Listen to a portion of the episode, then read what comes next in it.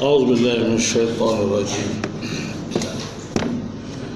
بسم الله الرحمن الرحيم. السلام عليكم ورحمة الله تعالى وبركاته. الحمد لله رب العالمين والصلاة والسلام على أشرف الأنبياء والمرسلين وعلى آله وصحبه أجمعين. سبحانك لا علم لنا إلا ما علمتنا إنك أنت العليم الحكيم ولا حول ولا قوة إلا بالله العلي العظيم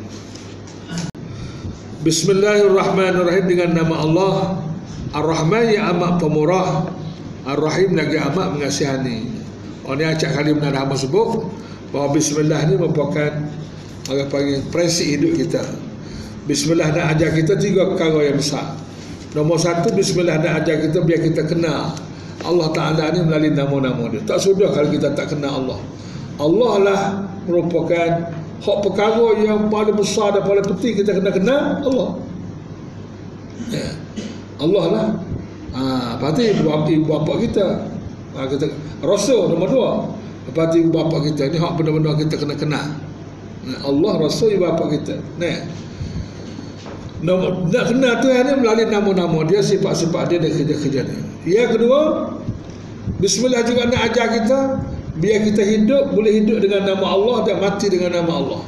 Sebagaimana kita berdoa sama Bismillahirrahmanirrahim ahya wa amut dengan nama Engkau lah ya Allah aku hidup dan aku mati. Ha, jadi tuan-tuan nak mengajar saya syak kena sebutlah tiga perkara ni. Kalau bab bismillah jangan lupa dah. Ha, jangan lupa.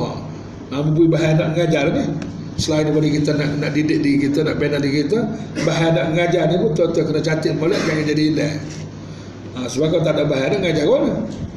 Ilmu tu kena ingat lah. Yang ketiga bismillah juga nak ajar kita. Oleh kerana hidup kita ni kena hidup dengan nama Allah mati dengan nama Allah. Tak boleh sama sekali kita hidup dengan nama yang lain daripada Allah. Sebab nama-nama ni berkait dengan milik ha, ni kata ni nama siapa Umuh ni nama siapa? Dia ada kait hubung ada kait dengan soal milik. Jadi oleh kerana kita ni milik Allah, dia lah yang mencipta kita daripada tak ada jadi ada. Dia pegang, dia jaga. Dia segala-galanya. Maka kita kena nah, Allah tidak berkongsi milik dengan sesiapa pun maka kita nak kerja ke apa kena nama Allah tak boleh nama lain jangan mensyiriki Allah dengan nama-nama yang lain nombor tiga Bismillah nak ajar kita biar kita hidup dengan agama Allah itulah makna hidup dengan ha, hidup dengan nama Allah mati dengan nama Allah dan arti hidup dengan agama Allah lah ha, kita nak mengaji ni